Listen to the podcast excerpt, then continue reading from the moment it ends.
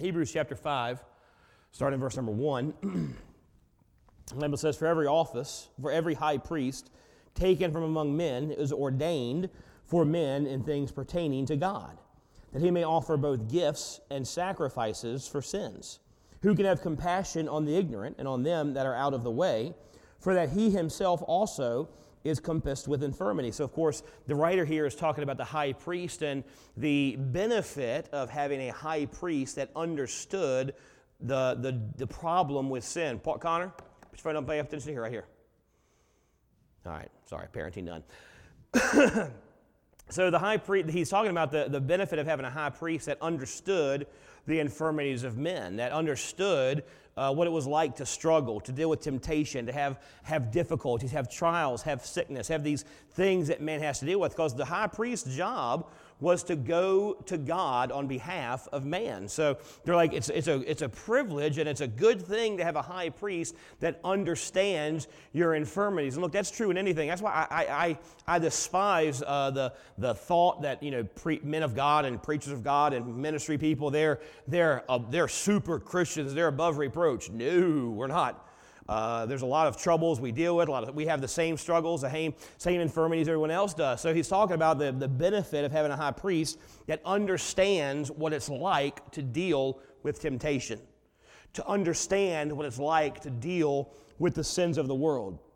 Look at verse 3. And by, and by reason hereof, he ought, as for the people, so also for himself to offer for sins. And no man taken this honor unto himself, but he that is called of God and was Aaron. So he's saying the high priest is not a job they apply for, it was a position granted them by God. Verse 5. So also Christ glorified not himself to be made a high priest, but he that said unto him, Thou art my son, today I have begotten thee. As he saith also in another place, Thou art a priest forever after the order of Melchizedek. Then skip over to Hebrews chapter 7.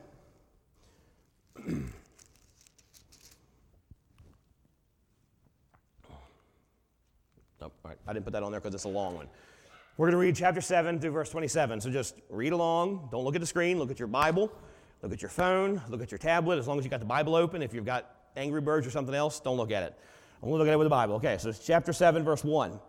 For this Melchizedek, king of Salem, priest of the Most High God, who met Abraham returning from the slaughter of the kings and blessed him, to whom also Abraham gave a tenth part of all, first being by interpretation king of righteousness, and after that also king of Salem, which is king of peace, without father, without mother, without descent, having neither beginning of days nor end of life but made like unto the Son of God abideth a priest continually. So at the end of chapter number five, he mentioned this, this priest Melchizedek, and now in chapter seven, he's explaining who Melchizedek was and the importance of Melchizedek and his relationship to Christ. And I know we skipped over chapter six because in chapter six, he's ranting and raving about the need for us to have spiritual maturity, and if we were spiritually mature, we would understand this thing about Melchizedek. So we'll look at that next time. But so in chapter 7, he starts explaining who Melchizedek is. He goes, he's the king of Salem, he's the king of righteousness, has no father, has no mother, has no beginning, has no end.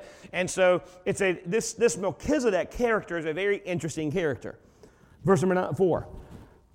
now consider how great this man was, unto whom even the patriarch Abraham gave the tenth of the spoils. And verily, they that are of the sons of Levi, who receive the office of the priesthood, have a commandment to take tithes of the people according to the law, that is, of their brethren, though they come out of the loins of Abraham. But he whose descent is not counted from them received tithes of Abraham and blessed him that had the promise. So Melchizedek, who didn't have descent from them, he received tithes of Abraham. Verse 7 And without all contradiction, the less is blessed of the better. And there and here, men that die receive tithes, but there he receiveth them of whom he is, it is witnessed that he liveth. And as I may so say, Levi also, who received tithes, paid tithes of Abraham. For he is yet in the loins of his father when Melchizedek met him. If therefore perfection were by the Levitical priesthood, for under the people received the law, what further need was, was there for another priest should rise after the order of Melchizedek and not be called after the order of Aaron? So eh, when we'll see this in Psalms later, But David says that Jesus, the Messiah, would be a king after the order of Melchizedek instead of after the order of Aaron. Aaron, of course, was the first high priest, and all priests came out of the tribe of Levi. And so they're saying, why would we say that Jesus was a priest after the order of Melchizedek instead of a priest after the order of Aaron? Because there's a difference between the earthly priests that they had through Aaron and through Levi and the great high priest we have through Christ our Messiah. So let's continue reading, verse 12. For the priesthood being changed, there is made of necessity a change also of the law. For he of whom these things are spoken pertaineth to another tribe, of which no man gave attendance at the altar. For it was evident that our Lord sprang out of Judah, of which the tribe of Moses spake nothing concerning the priesthood. And it is yet far more evident that for after that the similitude of Melchizedek there ariseth another priest, who is made not after the law of a carnal commandment, but after the power of an endless life. For he testifieth, Thou art a priest forever after the order of Melchizedek. For there is verily a disannulling of the commandment going before, for the weakness and for the unprofitableness thereof. For the law made nothing perfect but by the bringing in of, the, of a better hope did, by which we draw nigh unto God, inasmuch as not without an oath he was made priest. Talking about Jesus here in Melchizedek. For those priests were made without an oath, but this is an oath by him that said unto him, The Lord swear and will not repent, thou art a priest forever after the order of Melchizedek. By so much was Jesus made a surety of a better testament. And they truly were many priests because they were not suffered to continue by reason of death. But this man, because he continued ever, hath an unchangeable priesthood. Wherefore, he is able also to save them to the uttermost that come unto God by him, seeing he liveth, ever liveth, and making intercession for them. For such an high priest became us, who is holy, harmless, undefiled, separate from sinners, and made higher than the heavens who needeth not daily, as those high priests, to offer up sacrifice for his own sins, and then for the people's. For this he did once when he offered up himself. For the law maketh him high priest, which have infirmity, but the word of the oath, which was since the law, maketh the Son, who is consecrated forevermore. Y'all catch all that? It's a lot, I know. A lot going on in those, in those verses there. A lot going on in that, in that chapter number seven, talking about Melchizedek. Now, in chapter number five, the writer of Hebrews brings up this character, Melchizedek. And he is a obscure character to say the least. He's an Old Testament character. In the Bible, in the Old Testament, uh, his story takes up three verses in the book of Genesis. And unless you've really been in church for a while or studied the Bible, you probably don't know a whole lot about this Melchizedek guy. He, he's not a Bible character we make flannel graphs about. There's no VeggieTale story about Melchizedek. He's just, he's kind of an obscure character that we don't know a whole lot about. He didn't kill any giants. He didn't make any walls fall down. He didn't kill thousands of Philistines with the, donkey a, with the jawbone of a donkey. But the book of Hebrews tells us that this character, Melchizedek, teaches us some very important truths about Jesus. The writer of Hebrews says that understanding Melchizedek and how he points to Christ is a sign of spiritual maturity. So, Melchizedek, the Bible tells us, was an Old Testament priest, and automatically sometimes that makes us tune out because we, we don't understand really the Old Testament priesthood because we're not under the, the priestly system anymore. We're not under the, the law anymore. We're under grace now. So we don't really have to know about the priest system and the sacrificial system. And so when we start talking about Old Testament priests, a lot of us just like, oh, well, that doesn't apply to me. And we kind of stop listening. While we're no longer under the priestly system, there are a lot of things expressed in that system that apply to us today. The Israelites, felt they had a need for something or for someone to represent them before God. They knew that there was separation between them and God. And they needed someone to go to God on their behalf. And God had told them this from the very beginning, and God had promised a Messiah to come and go to God on their behalf. But until that Messiah came, until he, the fulfillment of the gospel had happened, they needed someone or something to go to God to kind of justify them before God, to, to, to atone for their sins while they were waiting for the Messiah to come. And this goes all the way back to the Garden of Eden. Of course, in the Garden of Eden, before the fall, the Bible tells us that Adam and Eve were naked and unashamed. Now, they were, they were unashamed because they had nothing to be shame, shame, ashamed of. They were clothed in the love and righteousness of God. They were completely sinless. They were perfect. They, and so they were, they were these sinless uh, creatures that God, humans that God had created. Sin had not come in yet. They had not fallen yet. They had a free will, but they had not chosen to rebel against God yet. So they were clothed in God's righteousness and God's love, but then they sinned. Then they rejected God. And the Bible says as soon as they sinned, as soon as sin entered their heart, they realized they were naked.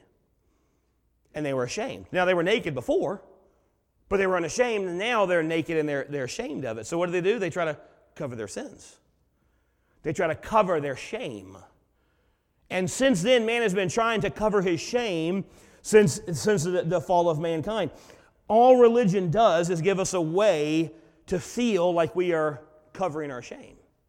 Like we are hiding our shame. We are trying to cover our nakedness before God. And so the priestly system, the sacrificial system, it gave the Israelites that feeling a feeling of covering their shame, a feeling of, of, of, of, of being justified before God, of feeling worthy. That's what we want to show.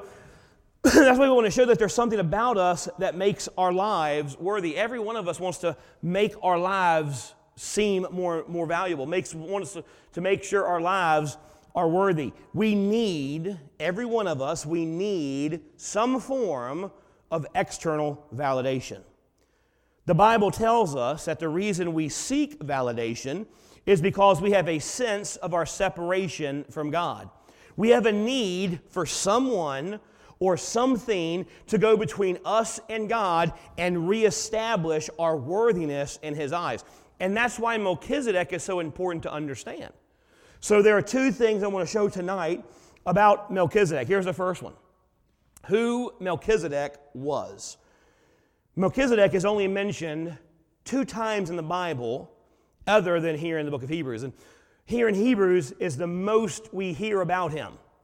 It's the most we learn about him. First time he's mentioned is in Genesis chapter 14, verse 17. And the king of Sodom went out to meet him after his return from the slaughter of Chedorlaomer, and the kings that were with him in the valley of Shaveh, which is the king's dale, and Melchizedek, king of Salem, brought forth bread and wine, and he was the priest of the Most High God. So here's the story here. Abraham has gone out and he's, he's defeated the, the kings of Sodom because they came in and invaded and they took Lot captive. And so Abraham's gone in and he's, he's recaptured his, his, he's brought back his relatives and he's freed the people of Sodom and he's had this great victory and it was an incredible victory and it was all of God because Abraham, he was a shepherd, he wasn't a warrior. So he took a bunch of shepherds and defeated several kings in the vale. And so just an incredible victory. And now Abraham is looking for someone who represents God to thank, to, to give praise to, to kind of praise God for what's happened. And here comes Melchizedek. He's the king of Salem. Now, interesting is Salem, of course, means peace, and Jerusalem is New Salem, new peace.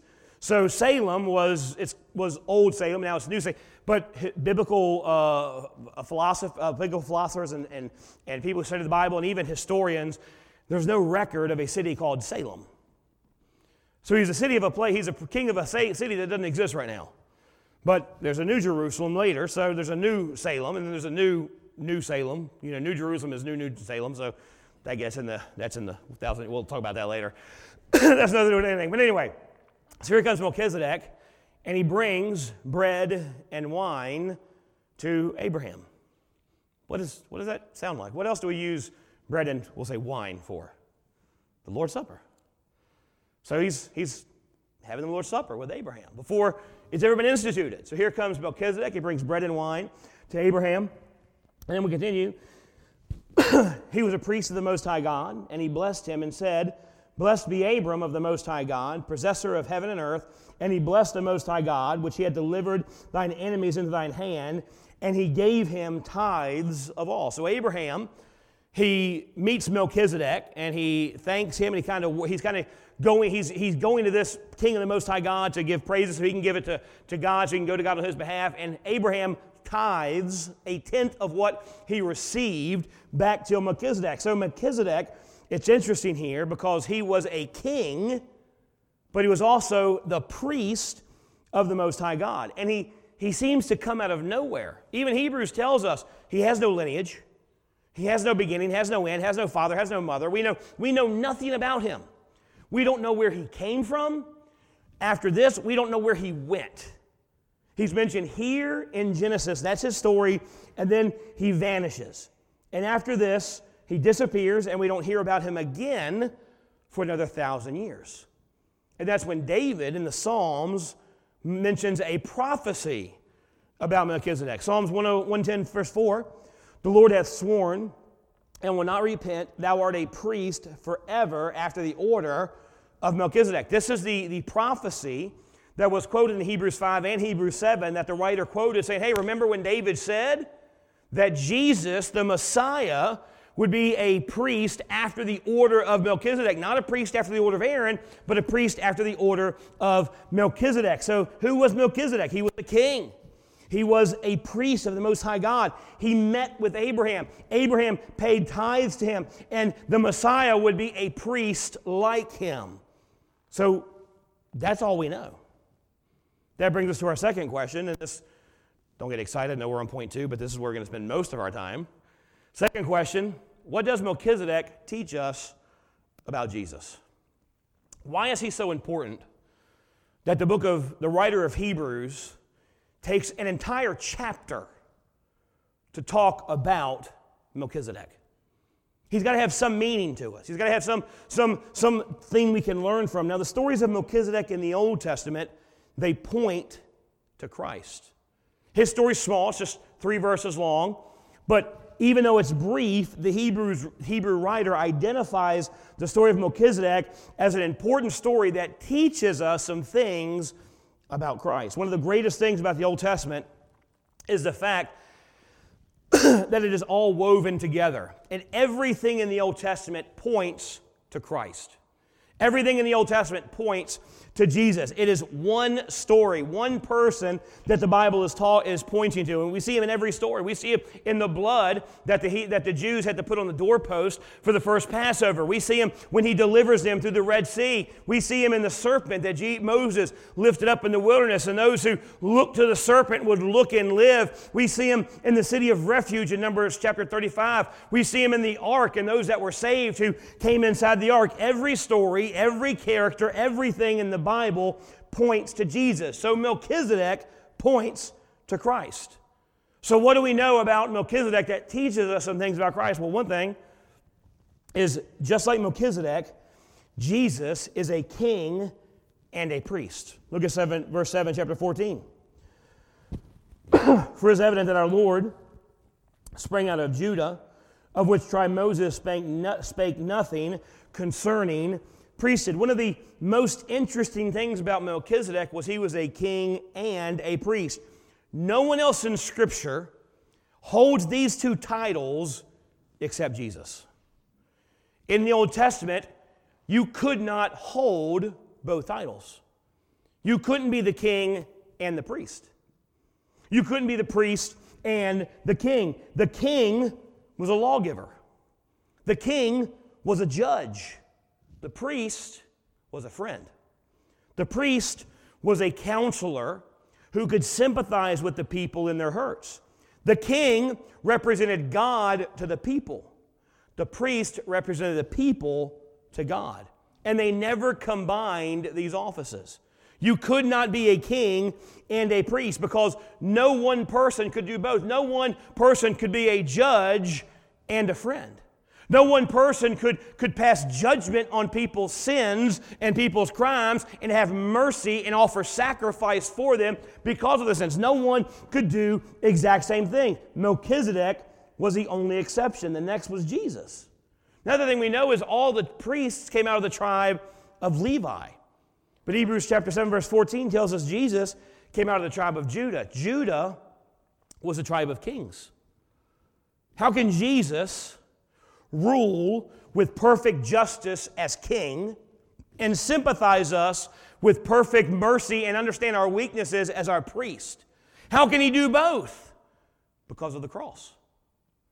Because of the cross, Jesus can judge our can be a perfect judge and also show perfect mercy. The cross was where the absolute justice of God met the fullness of his mercy. In Genesis, we have a story about Joseph and his brothers. One of my favorite Bible stories. Joseph, of course, is the favorite of his, his father Jacob, and everybody knows it. His brother knows it, and J- Joseph knows it. And so he's kind of exerting his favorite son uh, power sometimes, and his brothers get sick of it. And they say, you know what we're going to do? We're going to we're to sell him into slavery. Now, be honest with you, you really got to hate somebody to have that, that go through your mind. I mean, look, I grew up with four brothers and a sister, and, uh, or three brothers and a sister, and I didn't like them a lot of the times. There were times I wish they would leave, but I never wanted to sell them into slavery. I never, I never actually wanted, I'd say, I'm going to kill you, but I never actually wanted to kill them. But Joseph's brothers actually wanted to kill him. But they thought, you know what? Why, why kill him? We can make some money off of him. So they sell him into slavery. Joseph ends up as, after years in God working his life, he ends up as prime minister over Egypt. His brothers think he's dead. They sold him into slavery 20 years ago by. Joseph's dead. We're never going to see him again. They've dealt with the guilt. They're fine, but they, they think he's gone. Well, a famine hits the land, and Egypt's the only place that has food. So Joseph's brothers come down to, to Egypt to get some food, and Joseph sees them and he recognizes them. He knows right away that that's who it is. They don't recognize him. He's got his little Egyptian ruler hat on. He's, he's probably wearing eyeliner because that's what they did in those days. It was a little weird times. But so he's got a shaved head. He, he looks Egyptian. So they see Joseph. They don't know it's Joseph. They think he's just the prime minister. As they come and they, they ask for food, and Joseph gives them food, but he, he wants to see if they've changed before he reveals himself. So he takes one of his cups, an expensive gold silver cup, and he hides it in Benjamin's, his youngest brother's bag. They leave, and then Joseph sends the police out to arrest him. And so they pull him, they pull him over, search their car, search their donkeys, find the cup, bring him back. Joseph accused Benjamin, says, You're a thief, and he sentences him to death. He says, You've stolen from me, you have to die. Judah, the brother who wanted to sell him into sell Joseph to slavery, the brother that got rid of Joseph, steps up and says, I will die in his place. It's a beautiful picture of what Christ did for us. We were under the penalty of sin. We were condemned to die guilty and deserving death. Now, Benjamin was innocent, but we weren't innocent. We were deserving of death. We deserved the punishment God had placed on our life, but Jesus came and said, I will die in their place. And so he, he dies on the cross for our sins. He sheds his blood. He's buried in the grave. Three days later, he rises again, redeeming us to God the Father and becoming our perfect high priest that understands our infirmities. He, he as king, he judged our sins on the cross. As our high priest, he offers us mercy and salvation so he can be be our priest and our king. Now he can relate to us with mercy. Now he can relate to us with acceptance without compromising his, his justice. He is our king and our priest, but also he is our perfect priest. Look at verse number 25. Wherefore, he is able also to save them to the uttermost that come unto God by him seeing he ever liveth and maketh intercession for them. One of the, the, the, the, jobs of the high priest was to go before God on behalf of the, the Israelites. Once a year, the high priest, well, every day the high priest, the Bible tells us this in Hebrews, every day the high priest would have to offer sacrifices for his own sins before he could deal with the sins of the rest of Israel.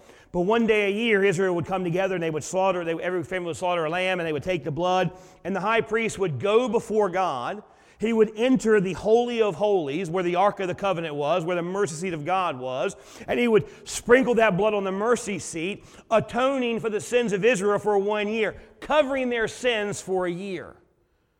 But he was the one who went to God on their behalf. He made intercession for God, to God, on behalf of Israel.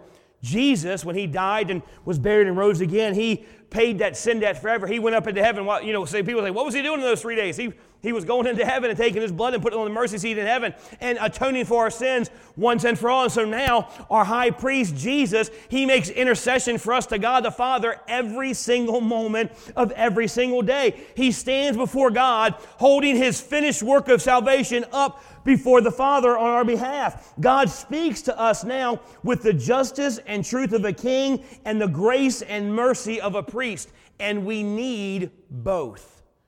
We need truth. We need justice, but we also need mercy and grace. grace. See, truth without grace is legalism. Grace without truth is liberalism. We don't need God telling us our sins are okay. We don't need God telling us our sins aren't a big deal. Jesus paid the price. Your sins aren't that bad because they are a big deal. Our sins are, are important. We do need to deal with them. They are a huge deal. Sin brought the curse of death to mankind. Sin sends people to hell. Sin hung Jesus Christ on the cross. And because we are sinners, we need a God who can deal with our messed up, sinful lives without judgment. And Jesus can do both because he died in our place and he took the judgment for our sins.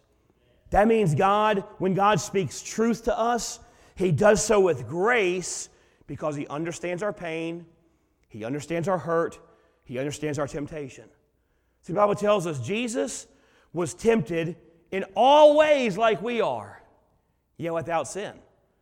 We think, man, Jesus, he does, he's God, he's perfect. He doesn't understand what I'm going through. Yeah, he does, because yes, he is 100% God, but he was also 100% man. Yes, he dealt with temptation. He dealt with pain. He was betrayed. He had people turn their back on him. He was rejected by his friends. He, he had the tempt every temptation we deal with, Jesus faced, but he didn't sin, so he understands what we go through. He's a better high priest because he has perfect judgment, but he also has perfect grace and mercy as well. Jesus suffered our loneliness. Jesus suffered our pain. He suffered our abandonment. So now he, he hears us with sympathy and he treats us with kindness. Jesus is our priest and king, and the Bible says he can save anyone, anywhere. Look at verse number three in chapter 7. Without father, without mother, without descent, having neither beginning of days nor end of life, but made like unto the Son of God, abideth a priest continually. And look at verse 14. For it is evident that our Lord sprang out of Judah, of which tribe of Moses spake nothing concerning the priesthood. And is yet far more evident that after the similitude of Melchizedek, there ariseth another priest who is made not after the law of a carnal commandment, but after the power of an endless life. Look at verse 23. and they truly were many priests because they were not suffered to continue by reason of death, but this man, because he continueth forever, hath an unchangeable priesthood. Wherefore he is able also to save them to the uttermost, to that come to, unto God by him, seeing he ever liveth and maketh intercession for them. For such an high priest became us, who is holy, harmless, undefiled, separate from sinners, and made higher than the heavens, who needeth not daily as those high priests to offer up sacrifice for his own sins, and then for the people's. For this he did once when he offered up himself. The problem with all the other high priests was that they were all Jewish so they could only represent Jewish people.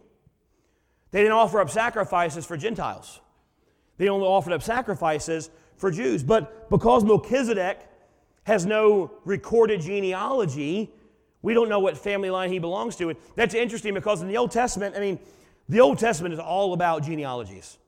I mean, there are there's seven chapters in the Old Testament that all it is is begatting people. He begat him, he begat him, he begat him. And so it's all about genealogies. There are Bible charts where you can, you can trace, by, you know, people in the news, you can trace their genealogy all the way back to Adam. Man, the Bible is big about genealogy, but then we have Melchizedek, a very important figure. I know he's got a brief story, but he's a very important figure who we have no idea where he came from. We don't know what family line he's part of. He's obviously not part of the, the, the uh, Jewish tribe because he's with Abraham and there are no tribes yet, but we don't know who he came from. We don't know if he's a Jew or a Gentile. We know he's the king of the Most High God, but we don't know anything about him. So that means he can represent anyone, just like Jesus.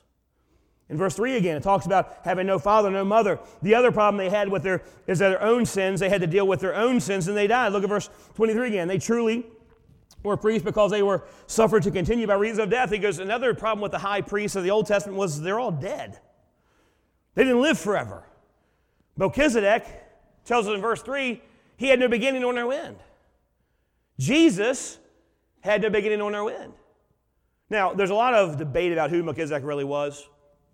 A lot of people say he's a Christophany, he's a, a type of Christ, that he just represented Jesus. And when it says he had no beginning and no end, it's talking metaphorically.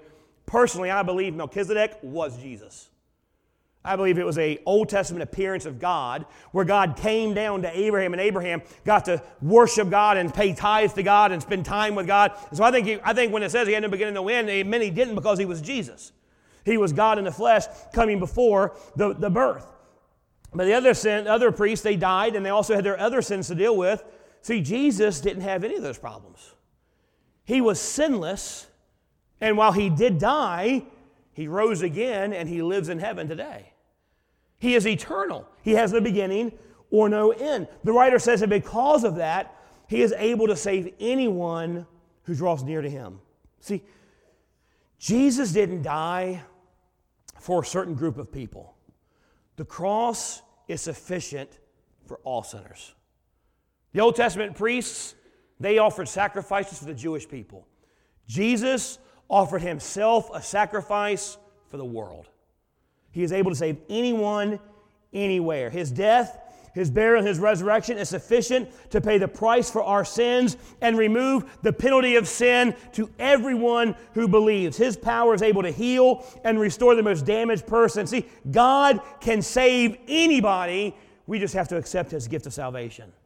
And because of all this, the Bible tells us Jesus deserves to be first and, and foremost in our life and receive our best. Look at verse 4 again.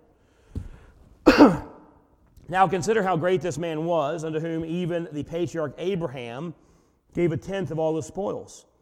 And verily, they that are of the sons of Levi who receive the office of the priesthood have commandment to take tithes of the people according to the law, that is of their brethren, that they come out of the loins of Abraham. But he whose descendant descent is not counted from them received tithes of Abraham and blessed him and had the promises. And without all contribution, the less is all contradiction, the less is blessed of the better. See, the Bible tells us that because Jesus is a better Melchizedek, because he is a better high priest, because he is our king and our priest, because he's done all this for us, he deserves the very best of our life. After Abraham had won the battle against the kings of Sodom, he looked for someone on God's behalf to pay tithes to because he knew the victory wasn't because of him. The victory wasn't because of his ability, it was because of God's power, and he was looking for someone to thank. So he tithed to Melchizedek. He was thanking this picture of Jesus Christ, the king and high priest, for the victory. In the same way, those of us who have been saved by, the, by Jesus should thank Him and give the first and best to Him. The first and best of what God gives should always belong to God. It's called the first fruits of our blessings. Look, the tithe is a great place to start. You know, they, they mention tithe a lot in there. You know, I can't get away without mentioning tithe. Because the Bible mentions tithe, because it shows your heart. You know, Abraham, and look, Abraham tithed to Melchizedek before the law. Tithe wasn't in effect now. He was thanking God for the blessings he'd been given. That's all your tithe is thanking God for blessing you with everything he's blessed with. And the tithe is a good place to show our thanks to God. God, but God doesn't just deserve the first of your money, He deserves the first and best of your time. First and best. Too many of us, we're faithful with writing that check every week every two weeks, every month, whenever you get paid, we're faithful writing that check, but we don't give God any time during the week. God deserves the best of our time. No, look, I know a lot of people, they'll say, the first thing you do when you wake up in the morning, you need to read your Bible and pray. Look, I don't know about you, but when I wake up in the morning, the first thing I need to do is drink coffee. If I'm reading my Bible and praying, I ain't, I ain't understanding anything. I mean, even up here, I've had to, I'm having to pull my Bible up here because the words are blurry right there. That's news for me. I don't understand that. But in the morning, I'm one eye open, and Jesus said, I can't understand nothing. I need some, that's not the best of my time. So you need to find a time in the day when you're, you're alert. You're not, you don't have distractions around you. Also in the morning, my kids are awake. The dogs need to go out. There's a lot going on. That's not my best time. It may be your best time. You need to find the best time in your day where you can spend time with God. And look, it doesn't have to be, and I've even heard preachers talk about, you know, you got 24 hours in a day, so you got to spend 2.4 hours with God. That's getting a little legalistic, in my opinion. It, it can be just a couple minutes. Read your Bible for a few minutes, pray for a few minutes, and go about your, But give God the best of your day. Worship God. Give God the best of your talents. Some of you, you've been given incredible talents by God, and you're not using it for Him. You're using it for your own. And look, I'm not saying if God gave you a great talent, don't use it to, to benefit yourself. Yes, but also use it for God. We're given the best of our money, the best of our tithe, the best of our talents, the best of our time. Have we done that with our money, with our talents, or with our time? God, as our priest and king, deserves the best from us. You know, Melchizedek is an interesting figure we see in the Old Testament, but he, he tells us a lot about Jesus. He's our king and our priest. He understands our pain, he understands our hurts, he understands our trials, and he sympathizes with us. He is able to save anyone, anywhere, and he deserves the first and best of everything that we've been blessed with. Jesus is our better Melchizedek. Let's pray. Heavenly Father,